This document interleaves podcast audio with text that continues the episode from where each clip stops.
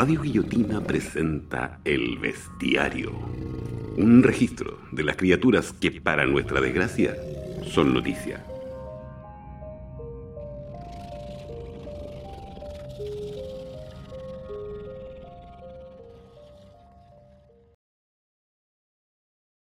Hoy recordamos a Javiera Parada.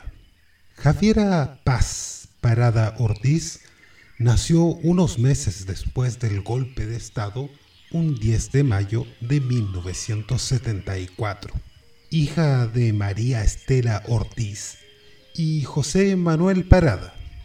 Desde niña aspiró a ser bailarina y actriz.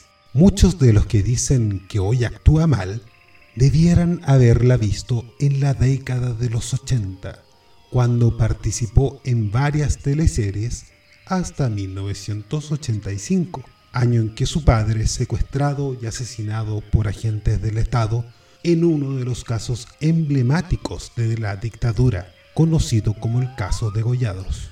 También su abuelo materno es un detenido desaparecido. Desconcertada por este crimen, se une en 1987 a las Juventudes Comunistas. Hasta 1990 año donde estaría completamente concertada, más bien concertacionizada. Después de estudiar actuación en Barcelona, tomó el trabajo de asesora cultural en el consulado chileno y también en grandes compañías dedicadas al negocio del entretenimiento o cultural, como dirían los ciúticos. Su trabajo le permitiría moverse de un país a otro, cambiando de residencia constantemente el 2005 vuelve a Chile a trabajar para el Estado, esta vez para el Ministerio de Relaciones Exteriores.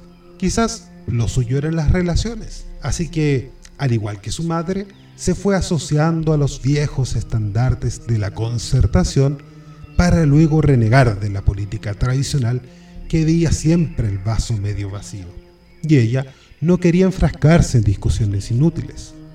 Por eso se unió a RD el 2012, Revolución Democrática, para hacer campaña para Bachelet el 2013. Su actuación en política le permitiría moverse de un partido a otro, cambiando de residencia ideológica constantemente. Pero eso llegaría más tarde, puesto que es nombrada como agregada cultural de la Embajada de Chile en Estados Unidos, con un cuantioso sueldo. Como dicen los gringos, There is no business like show business. Desafortunadamente, Javiera se mareó, se confundió y debe haber doblado mal el Albuquerque y llegó a Nueva York en vez de Washington. Sus empleadores no repararon en el hecho durante dos años y tal vez prefirieron financiar su vida desenfrenada 250 millas más lejos y no tenerla dando jugo en los cócteles y recepciones, ya que por esas alturas los rumores de sus problemas con droga y alcohol viajaban 5.000 millas hasta Santiago. El impacto de esta noticia la hizo volver a Santiago, donde es recibida con los brazos abiertos por los mozos de Liguria y con la ñata dilatada por sus dueños. La conocida picada de la izquierda sería la sede no oficial de su candidatura en distritos populares como Maipú, para que no ganen los huicos ni la derecha, que no tenían la conciencia social de ellos, que habían surgido en la vida a base de puro esfuerzo, en vez de los rotos que son pobres porque quieren. Sus planes se encontraron con un gran obstáculo, un auto, el que chocó en estado de interperancia. Este otro impacto haría que RD desistiera de su champaña, digo, campaña. Dos años más tarde se presenta elecciones internas en RD perdiéndolas.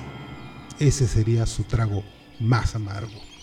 Después del estallido del 18 de octubre, decide virar a la derecha, renunciando de RD cuando quisieron acusar constitucionalmente al presidente responsable de violaciones sistemáticas de derechos humanos, cosa inaceptable para alguien que entiende la política como el arte de la negociación.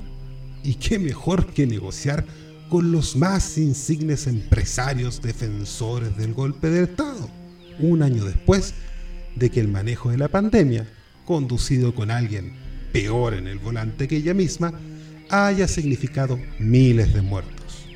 A estas alturas, sus más de 40 años de vida son uno de los mejores ejemplos de lo que ha pasado en estos 40 años en Chile, lo que debe llenar de orgullo a su madre y a los asesinos de su padre. Rehabilitada de su pseudoizquierdismo, parada ahora financiada por la derecha, que ve en ella un ejemplo de sobriedad, una mujer de una línea, que no caerá en trampas y caretas. Y es así que se dio de blanco en la moneda. Embriagada por este nuevo respaldo, se suma a la campaña del candidato de derecha Ignacio Briones, quien pierde estrepitosamente y es blanco de burla de sus contendientes. Esperemos que esto no haga que Javiera vuelva al tinto y pueda cumplir sus aspiraciones. Quizás en un futuro veamos a Javiera parada, parada en la parada, viendo desfilar a los militares que tanta estabilidad le dieron a este país. Esto fue el bestiario. Si tienes alguna bestia que sugerir, contáctate con Radio Guillotina por Instagram. Suscríbete a nuestros canales de Spotify y YouTube para más programas.